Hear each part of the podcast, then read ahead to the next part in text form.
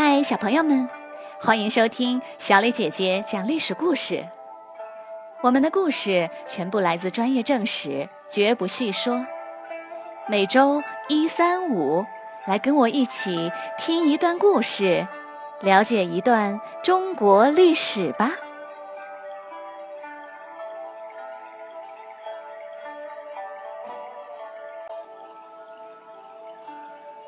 今天我要给你们讲的故事的名字叫做《蔡伦造纸》。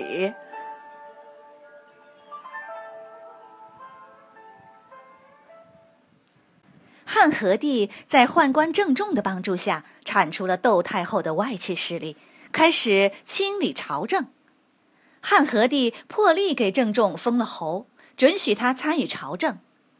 除了郑重，汉和帝还重用了另一个宦官。他的名字叫蔡伦。蔡伦做事一丝不苟，认真负责。汉和帝任命他为上方令，负责掌管置办皇宫里的器物。蔡伦便经常去工厂监督生产，并想办法提高质量，改进工艺。由蔡伦监督制造的祭祀用的刀剑，既精美又坚固，所有人都赞不绝口。蔡伦还负责生产大量的竹简和纸，供皇宫使用。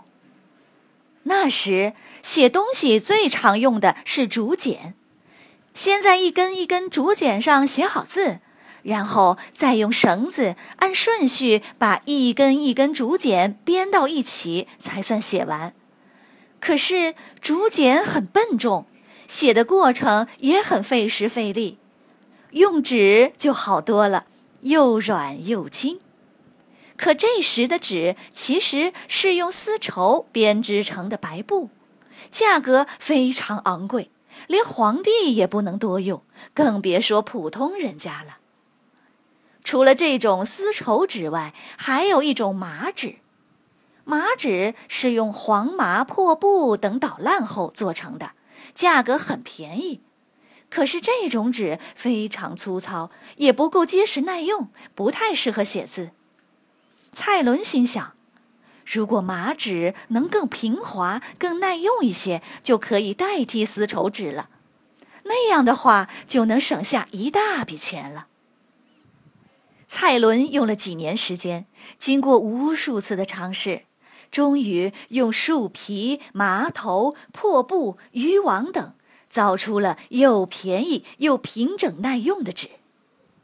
公元一零五年，蔡伦向汉和帝汇报了这项能省大钱的新技术。汉和帝非常高兴，下令将蔡伦改进的造纸技术向全国推广。也就是在这一年，年仅二十七岁的汉和帝去世了。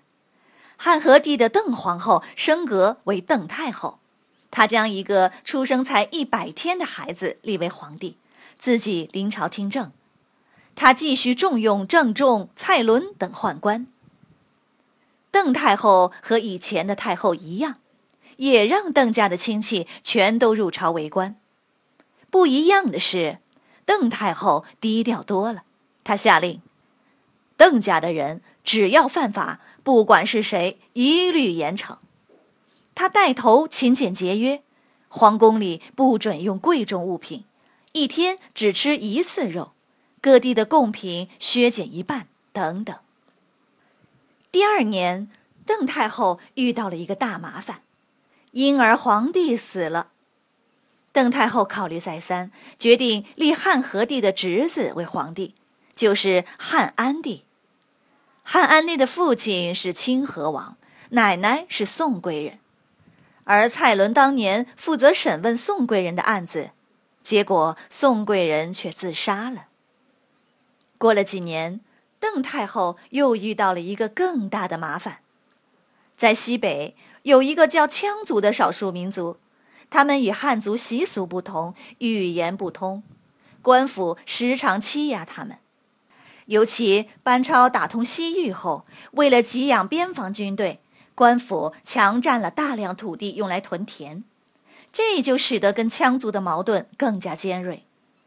班超回国后，才过了几年，西域就发生了叛乱，东汉便征召了一些羌族人前去救援。可是没有人愿意去遥远的西域，许多人走到半路就逃走了。官府于是派兵拦截，并烧毁了羌族人的村落。羌族人被逼得只好联合起来反抗，打退了官兵。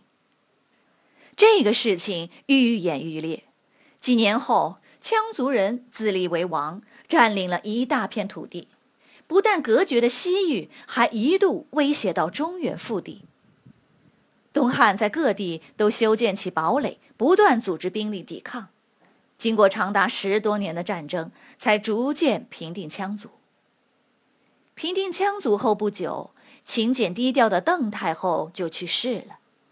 已经二十七岁的汉安帝终于可以亲自发号施令了。这十多年来，他一直提心吊胆，生怕哪天邓太后一不高兴就把他给废了。现在总算放心了。他亲政后做的第一件事就是把邓氏家族一网打尽，全都免去官职，并逼他们自尽。汉安帝也忘不了奶奶宋贵人的事儿，下令要蔡伦自首认罪。蔡伦沐浴全身，换上干净的衣服后，就服毒自尽了。蔡伦虽然死了。但由他改进的造纸技术却传遍了整个世界，纸的使用大大方便了人类文明的积累和传播。到今天，许多人都认为，蔡伦是影响人类历史进程最重要的人之一。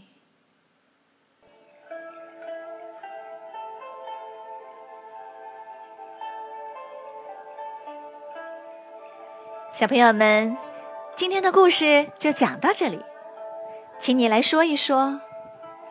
目前考古界已经发现了不少西汉时期的纸，这说明蔡伦并不是造纸术的最初发明人，而是造纸技术的改进和推广人。发明创造出一个东西和让更多人使用这个东西，你觉得哪一个更重要呢？为什么呢？欢迎你们到公众号留言，或用语音讲出你们的想法。感谢你们今天的收听，我们下个故事再会。